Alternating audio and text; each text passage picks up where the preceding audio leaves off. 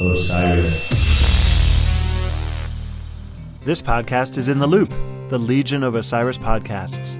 Osiris is creating a community that connects people like you with live experiences and podcasts about artists and topics you love. Get in the loop at osirispod.com. DIY and How Studios presents Deeper Digs in Rock, part of the Rock and Roll Archaeology Project. Music, culture, technology, and rock and roll. Now, on with the show. Hello, diggers. Welcome to Deeper Digs in Rock, a production of Rock and Roll Archaeology. Christian Swain here, and I am the rock and roll archaeologist behind the mic in San Francisco. Out in the field, all up in your earbuds, and thank you for joining us. In Deeper Digs, we go a little further, dig a little deeper into specific topics that tie in with rock and roll history, the music, the culture, and the technology. It's the companion show to our episodic overview of rock history, the Rock and Roll Archaeology Podcast. If you're not listening to our main podcast, well, please do. This week, we'd like to ask you to just tell a friend if you're so inclined and want to help out the Rock and Roll Archaeology family of podcasts, all of which can be found at rockandrollarchaeology.com, along with show notes, playlists, social media links, etc., all that good stuff. And most importantly, thank you. So let's get started.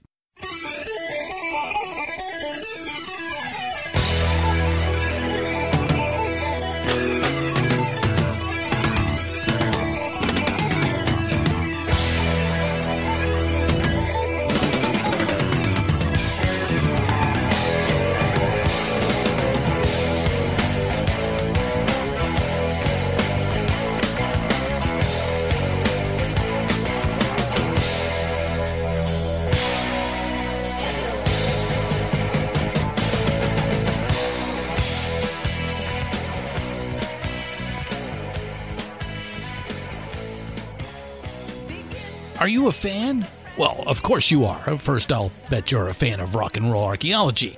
Well, I certainly hope so. Second, I know you're a fan of music. But now ask, are you a fanatic? You know, fanatical, filled with excessive and single minded zeal or obsessively concerned with something.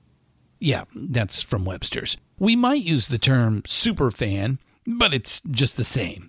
This is serious devotion I'm talking about a, a love that is spiritual, and love is the best word to connect to the emotion one feels when one is fanatical. Well, today we have someone who is the embodiment of a superfan, a fanatical, a real fan of the prog metal band Rush. Ray Wozniak is a, a, very special guy, and God bless him, he is Mr. Rush, if you ask me. He is the unofficial historian for the Rush crowd, and let me tell you, he really should be official. So if Alex, Geddy, or Neil are listening, uh, put this guy on the payroll. So sit back and enjoy my interview with Ray while we discuss all things Rush.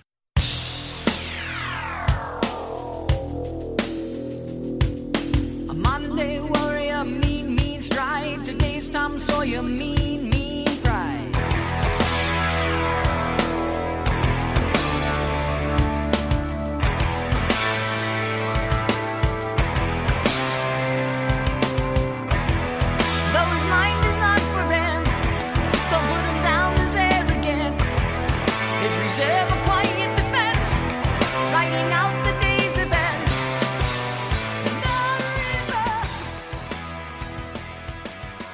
Welcome to Deeper Digs in Rock, Ray Wozniak. How are you today?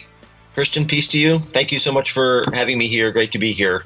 Thanks for making this time available. Yeah, yeah. Uh, so, look, uh, I, have considered uh, the best way to put this interview together, and there is just no other way to do it than to tell the diggers that I, am just not going to uh, be unbiased today. I what they don't know is that yes, I too am a huge Rush fan and have mm-hmm. been since my youth. In fact, I would even say that Rush is probably my band of youth, both positively and negatively. And, I, and I'll get that into that here real quickly, and then we'll get to you. But when I was 15 years old, ninth grade, um, first year in high school, I uh, was in theater class and um, trying to make some time with this hot theater girl. And uh, what you talk about is uh, a lot about music. And and so uh, uh, she says to me, uh, "Hey, have you heard of this band Rush?" And I said, uh, "Oh, you mean like Mahogany Rush, uh, Frank Marino?" No, no, no, no, no, no. This is Rush. You would really like this band, and that was about it for the girl. And uh, like uh, about six months later, um, I uh, bought into the old CBS Records uh, nickel, and you know, get ten records. Uh, Please, yes. Tell uh, me that it's for a, for a and- penny. So I'm going through and I, you know, I'm picking the usuals, Aerosmith and Ted Nugent and some of these others that are kind of normal out there. And I have a couple of spots left. And the two that I picked uh, were one, um, Terrapin Station by the Grateful Dead. Uh, and the second was 2112 by Rush. And it was just the, the, the girl's voice came in my head and she said, oh, she said, I'd like this band. Long story is until about 1985, that was the only album that I still had. Uh, was 2112, and I've got to say, between those years of uh, 1976 uh, to about 85, 86, Rush was just echoed through all of my uh, my youth and uh, even my uh, musical career to to what I consider my detriment. Because I mean, who could ever be Rush when you get right down to it? So so that's my Rush origin story. Ray, what's yours? Thank you. First of all, I want to know if you've had that girl that you referenced on uh, on any of your on any of your shows. I'm not sure that she knows the uh, lasting legacy that right. that you're indelibly stamped because of that innocent conversation. And isn't that the case with isn't that the case with all people who have some degree of fanaticism about their particular favorite artist or, or band or sports team or whomever that there's some small story that led to this greater something x number of years later Yeah, For- it's, it's just a little tiny moment, the tiniest of moment, but yet it still resonates to you 50, almost, I mean, 40 years later. Yeah, there's a there's a small moment story that annually I have my students. Uh, I teach elementary school, and I have my students write a small moment story in which they are indelibly stamped. I, I asked them to try to tap into that that they're indelibly stamped by this one particular moment that somehow had a you know magnificent impression upon them greater than the moment itself. So for myself as a kid, music was just a part of my household. Music and sports. Sports, I told you earlier, sports had been just crammed down my throat.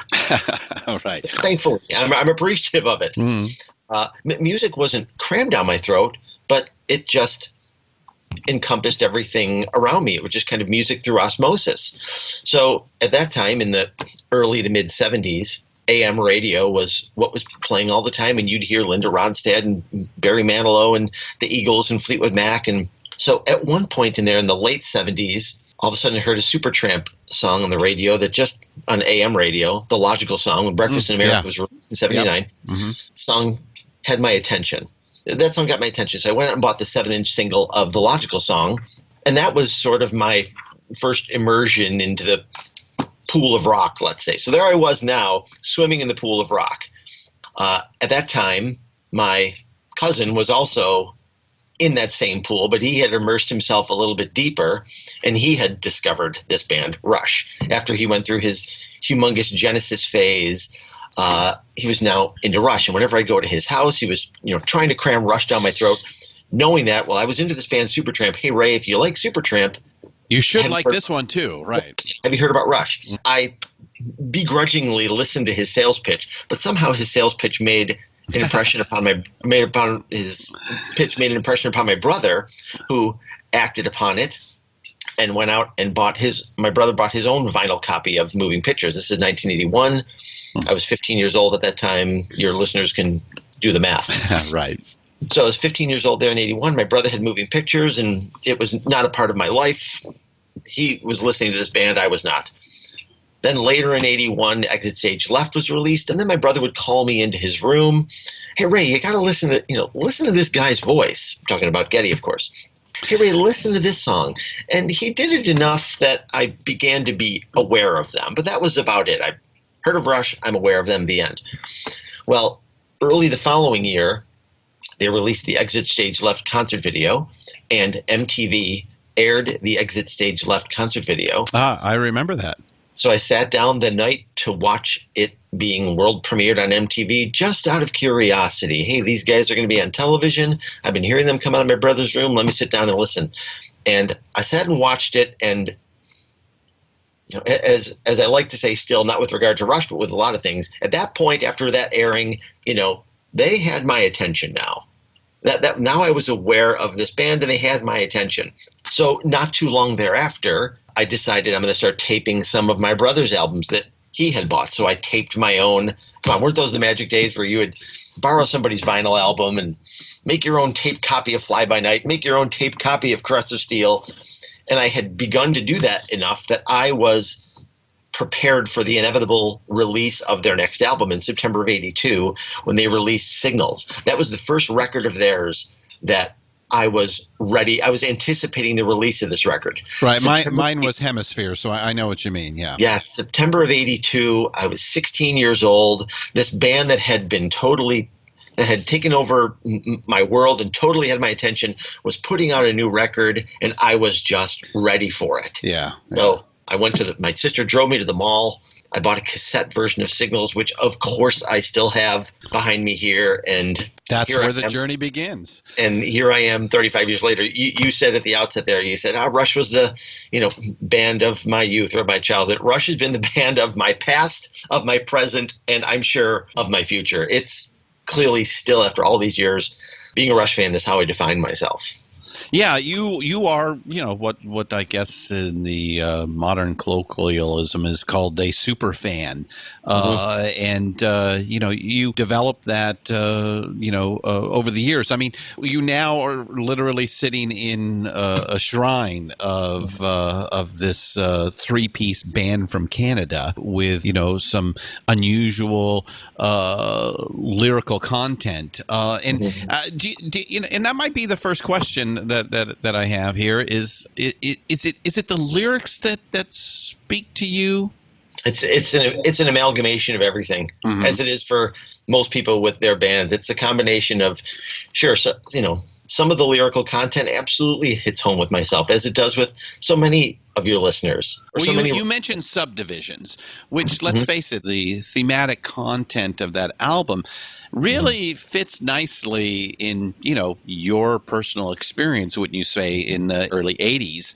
Uh, You know, uh, you're uh, of that particular age. You know, you're what. 15, 16 uh, at that moment. You live in those subdivisions.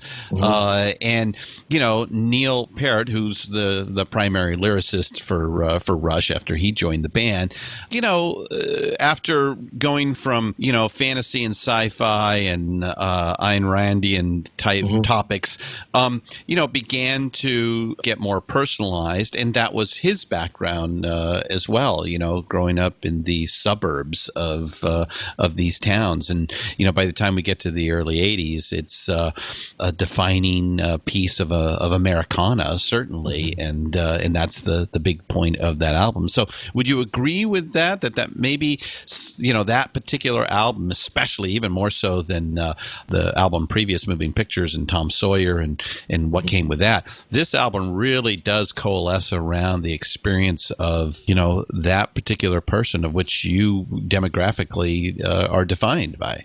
yeah, d- does does Signals fit that criteria? Sure.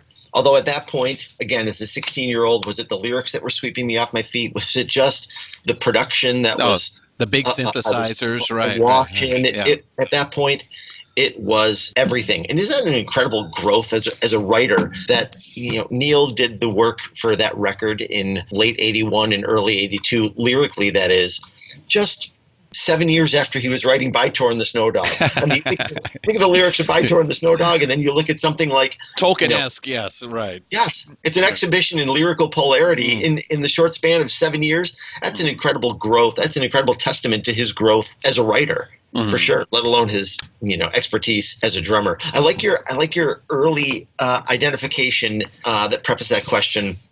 Saying something you addressed me there as a super fan, and in one of your questions that you had sent that led up to this, I have them here next to me. How does one become a super fan? Yeah, how does one become a super fan?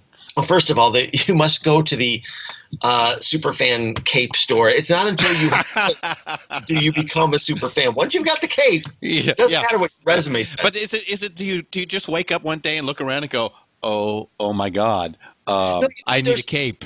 there, there's certain there's certain uh, benchmarks that I've set for myself along the way that to me were not unrealistic goals. They were very real things that I had aspired to as a fan. That okay, when when you're young and you're just starting out, once this Rush band had come and swept me off my feet, the first logical thing was, "Holy cow! I've got to get all their albums." Yeah, you got to get you got to get the back catalog right. Number one, let me get their albums. Then it was, all right, I've got to see these guys in concert. Then once you see them in concert, then it's, holy cow, that was incredible. I've got to sit front row. So then you sit front row, which I've done 30, 25 times. Who, who knows? I have to look at my beloved list here. Uh, once you sit front row, then it's, holy cow, I've got to meet these guys. So all these little steps that I've achieved along the way, all these steps that I've enjoyed along the way, have gotten me to the to the point where I'm at now, where just last week, or excuse me, just within the last couple weeks, for example, uh, the band re-released "A Farewell to Kings" in Yeah. celebration of the 40th, 40th anniversary, anniversary. of that Mhm. record with a gorgeous, mega, uber, super deluxe box set, and to see my name in the credits of that re-release, as was the case with the re-release of 2112 last year when 2112 celebrated its 40th anniversary. Uh, three, two years before that, when the first record was re-released in glorious box set fashion, my name appeared in each of the three of those, and that was just a goal that, even as a super fan, as you identified it, that never even was on my list. That wasn't the next point. I never got to thinking, all right, the next thing I need to do is now I need to do some work so they get recognized and my name is in the. That never even crossed my mind.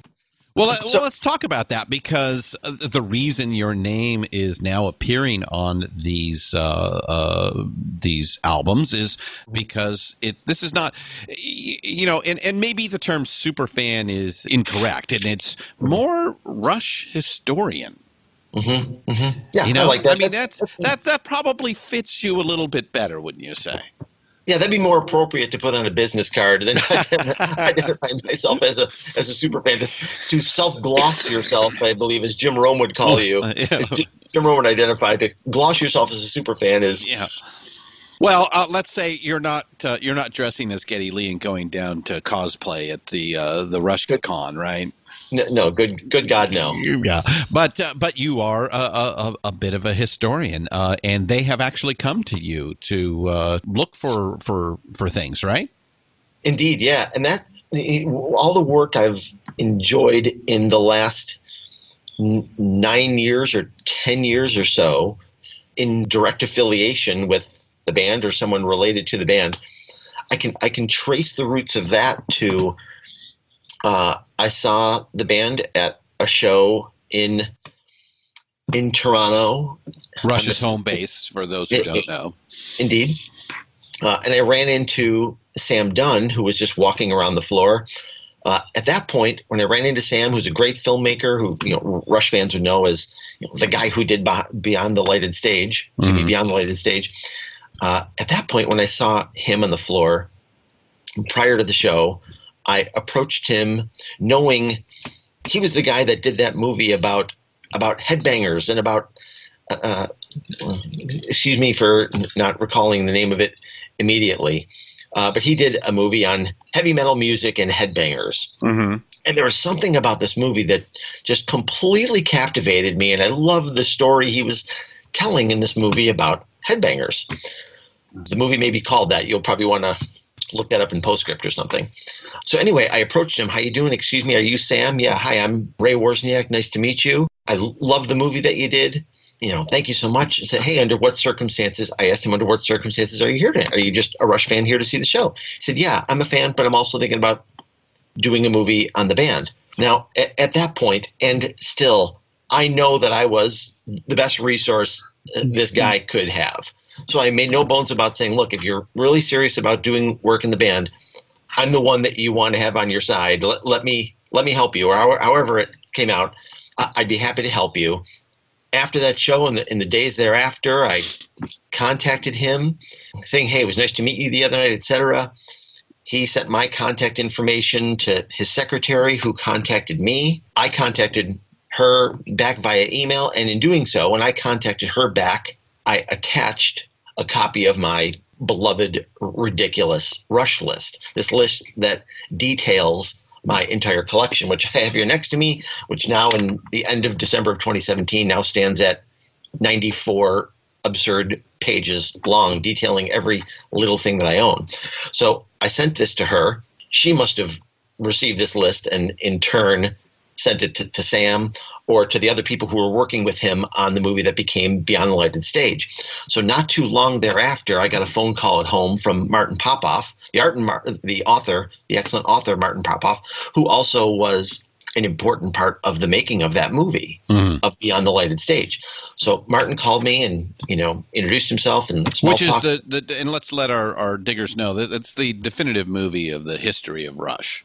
It's one of you, you can say that's a definitive movie you can say time stands still was a definitive look at that particular tour yeah beyond the lighted stage is Yeah. an excellent overarching story of that Yeah. so martin contacted me and said you know hey i've got this list here in front of me that's been sent to me do you really own all this stuff I said, yeah, I absolutely do. He said, okay, well, you know, let me tell you a little bit about the movie that we're making.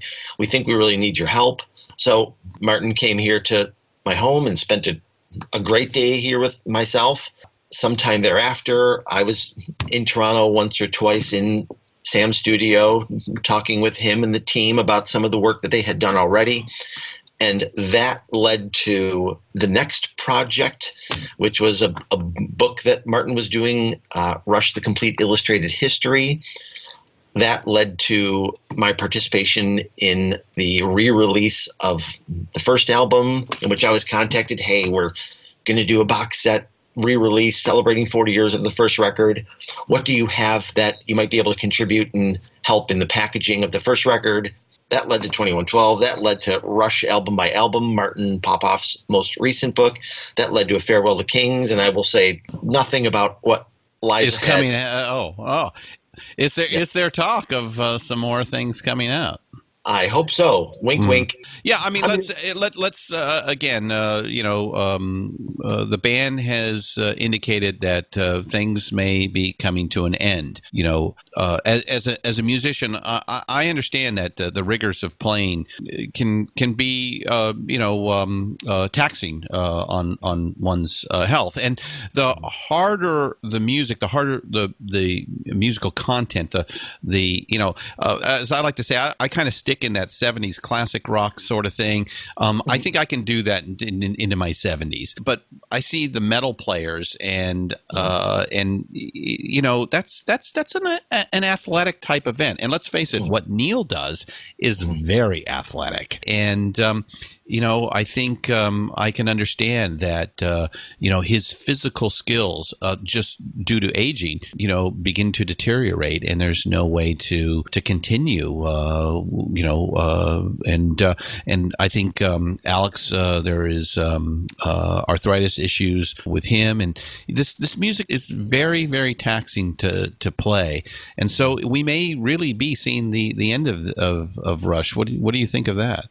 Yeah, I'll, I'll talk about a couple points that you made there. First of all, I think the only people who could really testify as to the physical labors that those guys and other musicians have to deal with are their colleagues, are their mm-hmm. musical colleagues. You look at you look at some of the performers who are really so physical. Look at a guy like Jason Newsted, the ex bass player of Metallica. Just to watch him play all those years, part of me wonders. I, I know that he's no longer in the band, and that a real soft spot for him. His history of Metallica is a real soft spot in his heart. at the same time, I think part of me's got to think, ah, good. I'm kind of glad I'm done because, good lord, that was just so physically taxing on me. Right. You you can't be 70 years old and, and play like he did Metallica. You you know, can you be 70 years old and get up on stage and play the way that Neil did? You know, I don't know. But uh, you know, are they done? Uh, I'll give you a couple little nuggets here. Okay, so the the last tour there in 2015, when the when the tour came to an end and all the talk was going on about you know oh they're done they're done. A lot of people were complaining, or many people were complaining. Oh, can you believe that they didn't go overseas? Can you believe that they they didn't show respect to their fans in England? Well, I don't know. They were there. They were there 38 years. You know, they were there 38 years before that, or they they've been there so many multiple times. If you waited till 40 years to see them, I don't know. Part of me thinks you weren't really a fan to begin with because they started coming over there in 77. You had from 77 up until 2012. So they gave you more than enough of an opportunity for, for you to see them. Second of all, if if they are if they are indeed done, you, you know, I- I'm surrounded here at home by tangible memories, thousands and thousands of tangible things that surround me that continue to remind me of of Rush, of who they have been in my life, of who they still are in my life. But those, no matter what happens in the future, the memories are still safe. You know, I listened to a great interview with Mark Brzezicki, the great drummer, most notably known for his work with Big Country, and the band Big Country have continued on in recent years, much to the chagrin of some people who have called blasphemy upon Big Country for continuing on post Stuart Adamson's unfortunate passing. Yeah. And Mark recognized that and said, you know, if, if you don't like what we're doing now, that's okay. The memories of, of what we have of what we were, the memories are still safe. We're not tainting the memories. And I kind of quite like that as it pertained to myself and Rush, that, you know, I have an idea of where they're at now and have an idea of where they're going, but their memories are still safe. Everything that they did up to 2015, those haven't changed. Those memories haven't changed. They're still safe. Oh, so you know when you, you, we talked a little bit about Supertramp, we talked. Uh, you just mentioned Mm-hmm. M- Metallica and now Big Country, and you know I'm sure there's been other musical acts throughout your life like those Mm-hmm. that uh, you know meant uh, something to you. Yeah. but but not to the extent of Rush. I mean, here in '83 with with uh, subdivisions, you you you you found you know the calling. Why Rush? Why why just that particular band and nobody that that that could supplant it um, because uh, for myself as we you know as i said we began this was a huge important band to me. But by the time i get to about 1985 um, you know there you know certainly after uh, moving pictures uh, you know I, I i'd seen every tour from uh, from hemispheres up to Grace Under Pressure, and mm-hmm. certainly by the time Grace Under Pressure, I kind of went, okay, I, you know, I'm done. I've I've, mm-hmm. I've I've done my thing with them, and I'm more interested in these other things that are are surrounding me. But mm-hmm. you didn't do that. You are dedicated and remained dedicated even to this day. So why why this particular band? Mm. Oh, there's there's so many points there to what you brought up. I, I, th- I think first of all, it is te- it's it's testament to my loyalty that that is part of my makeup. I'm loyal, obviously, to Rush. I'm incl- I'm incredibly loyal to the Buffalo Sabres and the Buffalo Bills. I'm loyal to my wife. I'm loyal to my kids. I'm incredibly loyal to my family. That there is something about my DNA that my loyalty is manifested in so many ways. Uh, yeah, there have been other bands who I have felt like I was having a borderline affair with this other band. That's a way to put it. Yeah, they, they would never supplant Rush. Even when I sit down and make, I'm going to answer your question, by the way, of why Rush. Still, when I sit down and make these lists every, every year or every two or every couple of years, I'll sit down and make my current top 20 bands and artists list. Because so many times in conversation with friends, somebody would reference a band and I would say, ah, they wouldn't even make my top 20. Ah, they wouldn't even make my top 50. Until one point I decided, you know what? I think I'm actually going to sit down. I'm going to put together my official list in full detail. I mean, nobody's ever going to supplant Rush as number one. They're they're more than just my favorite band. Why Rush? To answer your question, why Rush? I don't know. Con- Confucius would say, "Why not?" but uh, it's i mean have, they constantly just not disappointed you? Is it, it, it you know they've they've made a, uh several musical changes uh, uh, over the decades. Uh, you know I, I distinctly you know i mean let's face it the first album uh, with john rutsey on drums is very different than when neil comes in. I i would put uh, you know caress of steel fly by night caress of steel and uh and 2112 uh, kind of as a triptych that works really well, and to say, you know, here is a moment in time of uh, of these artists, uh, whereas uh, Farewell to Kings begins a little bit of a change, and then Hemisphere takes it to the nth degree, and then of course they just chuck that all and say, okay, we've gone about as far as we can here, Right. and then Permanent Waves comes. And let's face it, uh, up until Permanent Waves, um, certainly in this country, uh, Rush got no radio airplay. Um, Right. I mean, I, I remember the day hearing uh, Spirit of the Radio uh, and uh, on the radio, and was like, "Oh my God! Now everybody's going to get it. Now everybody's going to understand what I've been talking about for the last several years." Uh, you know, and then by the time you get to um, uh, uh, after moving pictures, you know, the the synthesizer begins to really take over, and a lot of people begin to say, "Well, you know, uh, looking back at it, it all makes sense to me uh, as a musician because of the the growth and the change in um, uh, the technology, the fact that uh, you know um, uh, the culture had shifted, uh, tastes had shifted, and in some small way, Rush kind of went along with that in in their own unique way. Um, they they never were ever you, you could never uh, consider them chasing um, you know a hit, uh, let's say, but you know, but they did uh, kind of migrate from piece to piece. Uh, you know, by the time you get into the '90s, uh, they've gone to a, a completely different direction, and of course, in the latter '90s, you have this disaster that uh, occurred with with Neil and and his uh, uh, personal uh, tragedies, and they stopped touring and stopped uh, recording, uh, and it could have been forever, but uh, I think they come back in what 2002. Is that right? Yeah. June 2002 when they returned to stage. You know, but all those all those changes that you just identified, I'm glad they went through all that. He- Here I am at age almost 52, and the music that I listen to now at age 52, there's a lot of things I listen to now that I wouldn't think to have listened to when I was 22.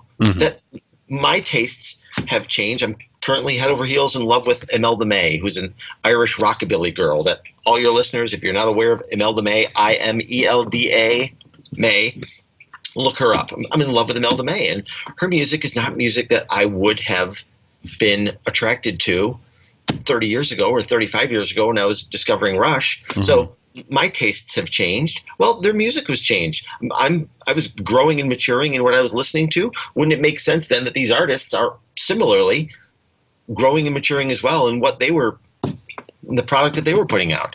So it was easy to it was easy to stay with them because they were evolving just as my tastes were evolving. They did. They did kind of evolve in a in a, in a unique way. I, they mm-hmm. never kind of chased the trends per se, but they added pieces uh, to their music which kept them fresh. Uh, Although there's say. something about there's something about where they ended uh, on records that if you listen to a song from their most recent studio album, Clockwork Angels, which was released in 2012, you listen to a song like Headlong Flight from that record. There are el- from that song. There are elements of that song that are akin to Working Man from the first record. Yeah. To sit and watch Rush perform Headlong Flight with this reckless abandon on that tour and the subsequent tours on which Headlong Flight was played, they played that song with the same kind of reckless abandon that you would have seen them play Working Man or see them play Working Man. And Headlong Flight and Working Man would both appear in the same set. And I just felt the similar kind of reckless abandon as I'm identifying it. You would feel that coming off the stage during the performance of both of those songs. So there is a circuitous route that they went through throughout their career to end up right back where they came from. And in some ways. Well, that that makes sense after a forty-year career to begin to look back and mine uh, all of the influences that that you know you were discovering as you went through that. To now go back and kind of put that uh, together. It's not too dissimilar from what David Bowie did with uh, uh, his last couple of albums um, before he passed. So, so here's a question for you: Why Sure. isn't there a Rush museum and uh, with you as the senior curator? You could ask uh, ask my friend ask my friend Joe that question. I'm sure Joe's gonna be listening to this. Joe Sisti is gonna be listening to this, and Joe's been cramming that idea down my throat for the last couple of years. You know, Ray. That you know, similarly, Now, Ray, you'd probably have to move to Toronto, but uh, other than that, I don't see this being a problem. No, I'm I'm close enough. First of all, geographically, uh, yeah, but there's there's so much you know here that surrounds me, stuff that I have bought over the course of the years. But at the same time, a lot of things are being just generously sent to me. Uh, last year, there was an article in our local paper, the Buffalo News, in which Jeff Miers, uh, the excellent music writer for the Buffalo News, did this whole feature story on myself. After having seen me appear in the Time Stand Still documentary, he contacted me, not knowing, holy cow, there's this resident Rush expert Right, here in town, right? right here in town. So he did this great story on me that appeared in the Buffalo News, and I was very thankful to Jeff for doing what he did. But not too long thereafter, I was contacted by uh, Ed Toth, the drummer for the Doobie Brothers. Hi Ray, you know I saw your appearance in in the Rush documentary. I have some things that I just think should be sent to you that belong to you. And when I shared this story with my aforementioned friend Joe, I said, Ray, I'm telling you, I keep telling you, you there has to be some sort of Rush museum. You need to be the, the, the curator of it all. So I'm reciprocating to your question, or I'm replying to your question just by saying, yeah, I've heard that one before. so there should be one. You'd be willing to take the job.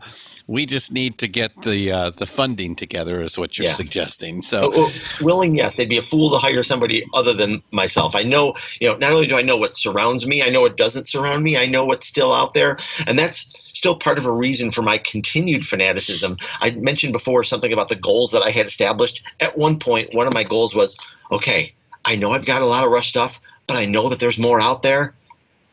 I want to get everything that's out there. And it didn't take me too long to realize, well, that's never going to happen. I'm never going to get everything that's out there. But really, for a long time, that did drive me and kind of still does drive me. I still love that thrill of coming home, seeing a package in the mailbox, knowing, oh, okay, this is a good new rush, something that awaits me here today. Yeah. okay, so let's assume that um, the the three uh, the three headed monster gets together and says, you know, or or or Justin Trudeau. Uh, calls the three-headed monster and says, Yeah. "Okay, hey, look, we, we, we just have to we just have to put this together. You, we've secured the funds. We will put the museum, uh, you know, in downtown Toronto. And uh, so, with and I'm going to give a two-part question here. What do you have in your collection right now that is your prized possession that would be the premier object for people to come and see? And then the second part is what is the piece that you think should be the prime object that people will come to see at this soon to be open museum? Yes, and soon to be open. Well, I'll answer the second question first. I think that the artifact that people would come to see would be their first album released on their independent Oh, label, Moon on- Records, right? on Moon Records, Right. and similarly the first single uh, that was released as well. But those those two those two artifacts would clearly be one A and one B that people would come to see. Mm-hmm. Of of my own, I mean my, my prized possessions that surround me here, just like yourself, just like a lot of your listeners, that I'm sure your listeners have prizes in their collection that might not be the most monetarily valuable, but for some reason these particular artifacts hold a story. that- Emotional resonance, right? yeah, that represents something. Uh, for myself, it's two things: Grace Under Pressure, Japanese tour book. The band played in Japan once in November of 1984, and forever getting a copy of that tour book was number one on my list because I knew the tour book had, I think, 12 more pages. I knew part of the text of the tour book was written in Japanese, and I just had to have one of these. And to finally have gotten it, it took me quite a long time to get one of these Grace Under Pressure Japanese tour books. Now, if I put that up for sale on eBay, it would go for some money, but there's things I have here that would go for a lot more than that. But just knowing how long it took me to get that one, that's one of the two things that I would provide this Rush Museum. Secondly, there's a poster that I have. Uh, currently, my Rush poster collection is at about 100 and uh, I'm looking at my list here. It's at about 140, 145 ish different Rush posters. One of them, this Rush Presto poster, was sold only at the last three dates that the band played on the Presto tour out in California, out in your neck of the woods, in June of late June of 1990. This poster had pictures of the band on tour taken during the Presto tour. So obviously, this poster wasn't available at early shows on the tour when they were just starting. But that poster took me forever to get, forever to find. It's aesthetically pleasing. I like the look of that band at that part in their career. It's not easy to find. You, you can find it. And again, I have things that are more valuable than that. For instance, an Alex Lifeson handwritten letter from January of 1977. I'm sure people would love to see that and love to read that. And it's cool and a real cool thing in my collection. And there's so many small little cool things that I have that I've acquired over the course of the years. But that Presto poster still really does it for me. So I, was in London uh, two years ago and went to the British Museum, and in uh, uh, in the British Museum, uh, alongside uh, the works of Shakespeare and uh, uh, Wellington, uh, the writings of Henry VIII, are five original lyric sheets from the Beatles. So my question is, the Beatles obviously are, you know, the atomic blast of the rock and roll age. Uh, there are those that come before it that lead up to uh, to them, and and there are those that that come after. But I've never heard of them, but continue. wow, uh, so. Uh, with Uh, Rush, the listeners, that was a joke for all Yes, you listeners. Yes, yes. Uh, uh, with Rush, Mm-hmm. do you think they actually deserve this devotion in in general, and then and then you in specific? Yeah, absolutely. I, I, they Uh, the deserve this- specific it is. I mean, uh, you know, as as we've gone through this interview, uh, it's very obvious. I mean, that that you you appear to have the same love and passion that you probably did um, that after that first concert when Yeah. it all when it all kind of all the pieces of the puzzle came together, Yeah. and you went, "Oh my God, th- these guys speak to me like nobody has spoke to me before." But but to the general public, did, you know, the Beatles are, are obviously for historical reasons. Um, You Yeah. know, uh, you know, are you know these lyric sheets are in the British Museum. You know, do you Mm-hmm. And they think should be. Rush? Do you think Rush fits that bill? Are they are they there? Are they close? Does does Rush deserve this kind of adulation? And yeah, Well- this, this singular devotion, not not just from you, because there are you know people up there, and you know, uh, you know, hey, I, I was I was one, but I was one when I was you know 17 18 years Mm-hmm. old. Um uh you know uh where you know this was the only band. There's nobody can compete. Nobody can come close to to to this. Uh and there are still people you know and it's obvious in the in the two movies we've uh, we've mentioned today uh beyond the lighted stage and time stands still that you know these people exist and they're everywhere. Yeah, indeed. Well, I'll, I'll say this: you, you mentioned something at the you know at the beginning about you know being their biggest fan. I, I'm not their biggest fan. I'm only five foot six, so I know there's people who are a lot bigger than I am. Second of all, uh, I'll get to your question about the you know is this adulation deserved? Uh, I know that I know that what I do is it's not unique. I know that I know that I'm not alone. Maybe maybe what I've done maybe to the extent yeah, I don't think you could take it much farther than what I've taken it tangibly, but I know that I'm not alone. And for all these years, you know, there, there was another point uh, historically in 1985, I, I placed an ad in a magazine. A- At that point, Russia just completely swept me off my feet, and I just couldn't get enough. The music almost wasn't enough for me. I needed more. That's why I started surrounding myself with all this nonsense that surrounded me and still surrounds me. And, and still does today, yes. Correct. So I placed an ad in a magazine asking for serious Rush fans to write to me, wondering, you know, is there anybody else out there who has this passion?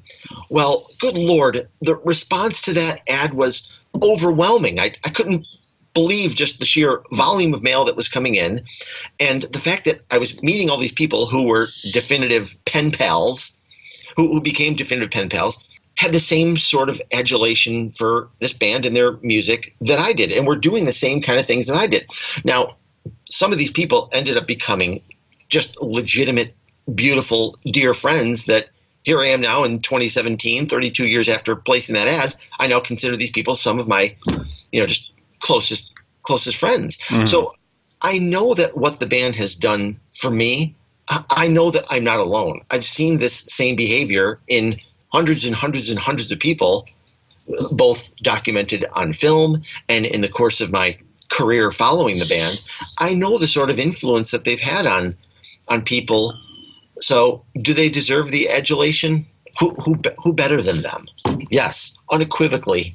Yes, I've chosen I've chosen them, but I, I also understand I also understand this behavior that my complete loyalty to Rush I don't even think that's unique. I've often I've often wanted, you know, people such as yourself, Christian, to kind of get together some sort of a roundtable discussion in which, okay, we've got Ray Wozniak here. He's a mega Rush fan, and here's Joe Schmo who pledges his allegiance to U2, and here's this character who kind of have all these people get together. And I don't think my story would be that unique. I, I think it's testament to my loyalty, but I know that I know that I'm not alone. Rush Rush deserves it. They've they've given me over the course of their career n- nothing but positive energy. They've given me education. They've given me friendship. They've given me great experiences. They've allowed me to see parts of the continent that I probably would not have otherwise seen. Why else would I be sitting in Portland, Oregon, or in Seattle, Washington, or in Albuquerque, New Mexico, or in Red Rocks in Colorado, were it not for them? So they've given me so much positive energy, but I know the case exists for not only many other Rush fans, but for other music fans in general. That I think my behavior is is not singular. Well, you're you're you're proving the case of the Rock and Roll Archaeology Project right here. So we we thank you for that. So I was just reading the script that you provided for me. That's all. so uh, okay, so obviously it's affected your life positively. Mhm. But has it affected your life at all? I mean, 40 years, Ray. Mhm. Has it affected your life negatively at all? I'll, I'll, I'll cite I'll cite two negatives. Number one has to be clearly financial. right, right, right, right. yes, I'm not. I'm not in any kind of financial trouble at all in 2017. I've always been real r- responsible in that regard. But one of the friends, my beloved friend Monica, Monica Zimmerman, uh, from Seattle, now in California, out there in your neck of the woods.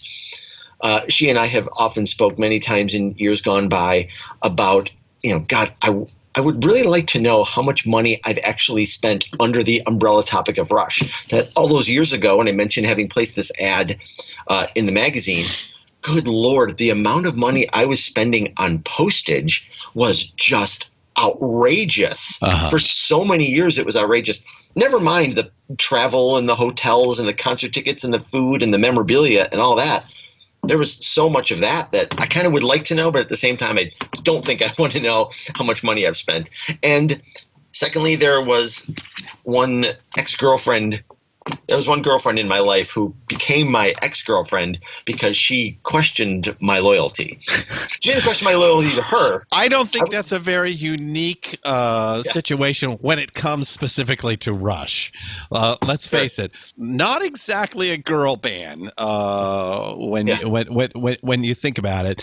Although that's changed quite a bit as the years have come on. Uh, I, I I mean I you know I remember going to you know small venues and seeing them them, and it was just nothing, nothing but guys. You know, I I remember uh, sitting up uh, and seeing the glow sticks and people, you know, mimicking every move that Neil would would make, which I, I've never seen before uh, or since. Let me tell you that that that's a really unique situation. But but um, but yeah, I, I mean, uh, hey, look, uh, any fandom requires. A, a certain level of sacrifice, and uh, th- that doesn't sound too bad uh, compared to compared to most. So, But, but again, I under I under I understand it. I understand people who are h- hopping on a plane because you're a car buff and there's a car show that's happening on the other side of the country and you just have to be there. Yeah. Or Green Bay Packers season ticket holders who are putting their season tickets in the will to ensure that their great grandchildren will, will inevitably inherit these Green Bay Packers season tickets because they haven't missed a game in 58 years. I get it. I I feel bad for people who, after all their years of young adulthood and into adulthood, didn't find some kind of passion. I'm I'm lucky that I found Rush at the age that I did. Rush and sports as well. I'm I'm lucky that I found this relationship with Rush that X number of years later I'm still ridiculously passionate about. And I feel bad for people who have gotten to my age who never found a real passion. So I I understand the passion in in in yourself, Christian. I understand the passion in in people because of how I've lived my life as a definitively passionate, loyal person. In my case, towards Rush. So let's talk a little bit about them here before we uh, have to end this. You know, in 2013, they they, they finally uh, were allowed into the Rock and Roll Hall of Fame, and as uh, is pointed out in the in the movie, and and I I remember uh, watching it. Um, you know, uh, when it uh, when it was aired uh, originally, when when Jann Wenner uh, mentions them at the very beginning of the show, the roar of the crowd is unlike pretty much any other band that had ever been mentioned as an inductee into the Rock and Roll Hall of Fame. But is is that a is that a temporary thing? Is is that a, a win for the common man that um, uh, that really helped push them into uh, the hall. They they wouldn't have gotten there uh, had it just been up to uh, the uh, the hall members and uh, and the usual voters. It was the public that demanded it. You know, but you know.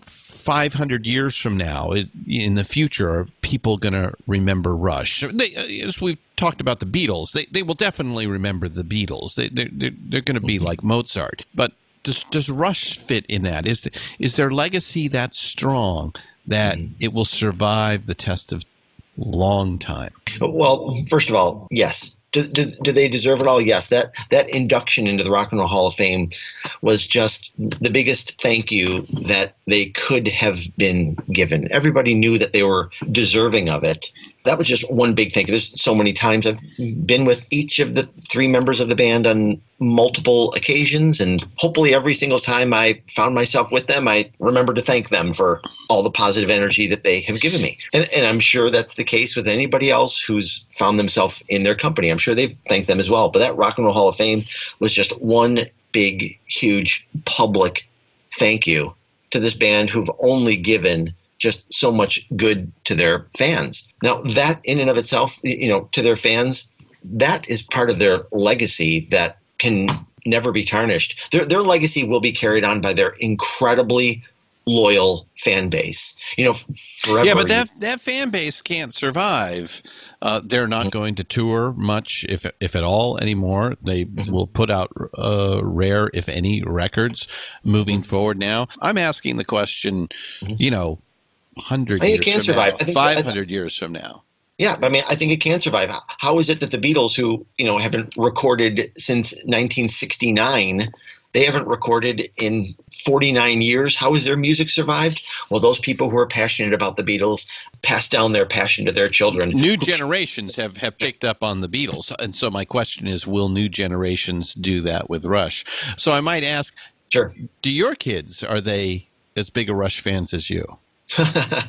well, are they as big a Rush fans as me? No, it would be a little odd if they were. Uh, God has blessed me with three great kids, all of whom have been surrounded by music in the course of their life, and music is now a part of their life just as music became a part of my life thanks to the what my dad was doing at home.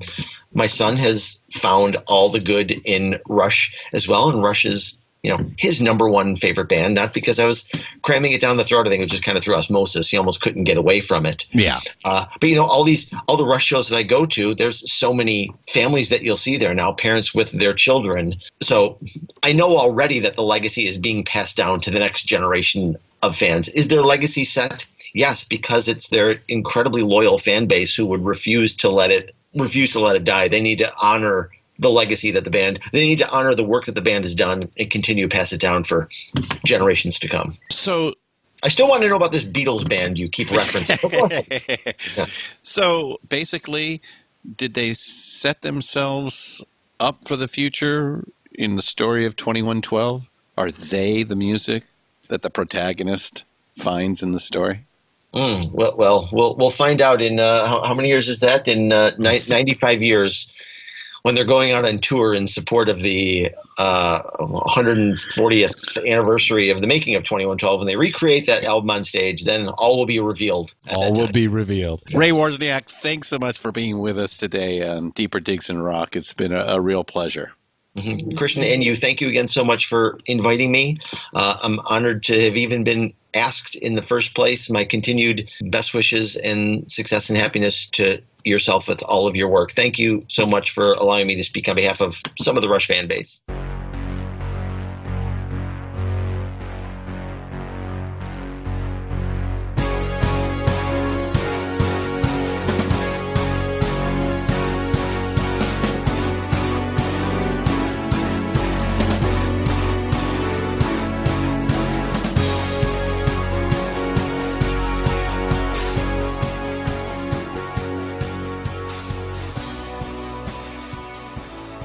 Mr. Ray Wozniak, ladies and gentlemen, a hero from the subdivisions of Buffalo. What a great time. He is a rock and roll archaeologist whose doctoral dissertation is clearly in Rush studies. Please look to the band's 40th anniversary re release of A Farewell to Kings 2112 and Rush to catch Ray's liner notes. Let me tell you, as a tribe, Rush fans are just as obsessive as the Grateful Dead or Elvis or, dare I say, maybe Beliebers, though uh, definitely a little more cerebral.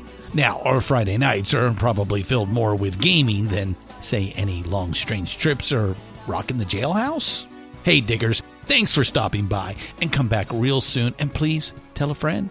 I'm Christian Swain, and this has been Deeper Digs in Rock, a production of Rock and Roll Archaeology. Thank you again for listening, and keep up the rockin'.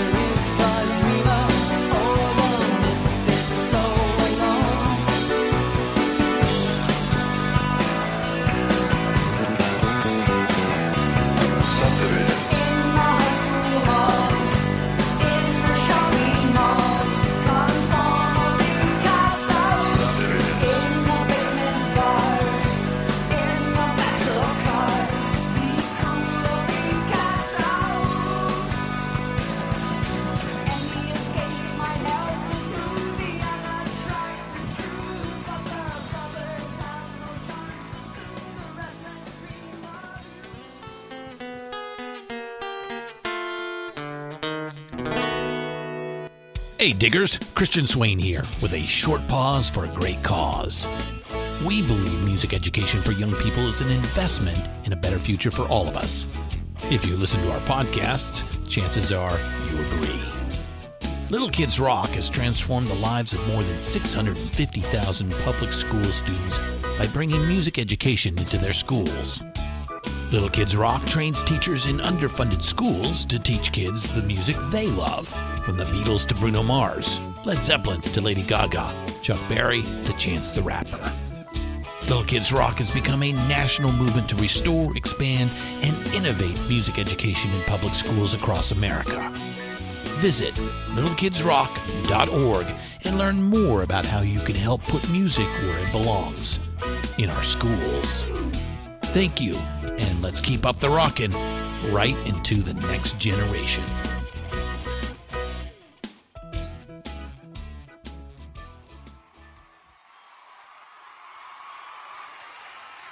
Deeper Digs in Rock, produced and hosted by Christian Swain.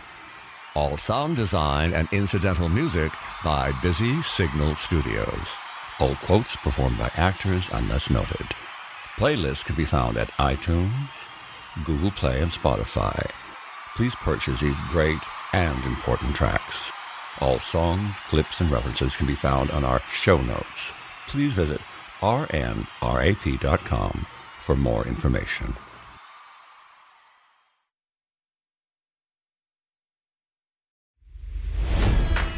It's NFL draft season, and that means it's time to start thinking about fantasy football.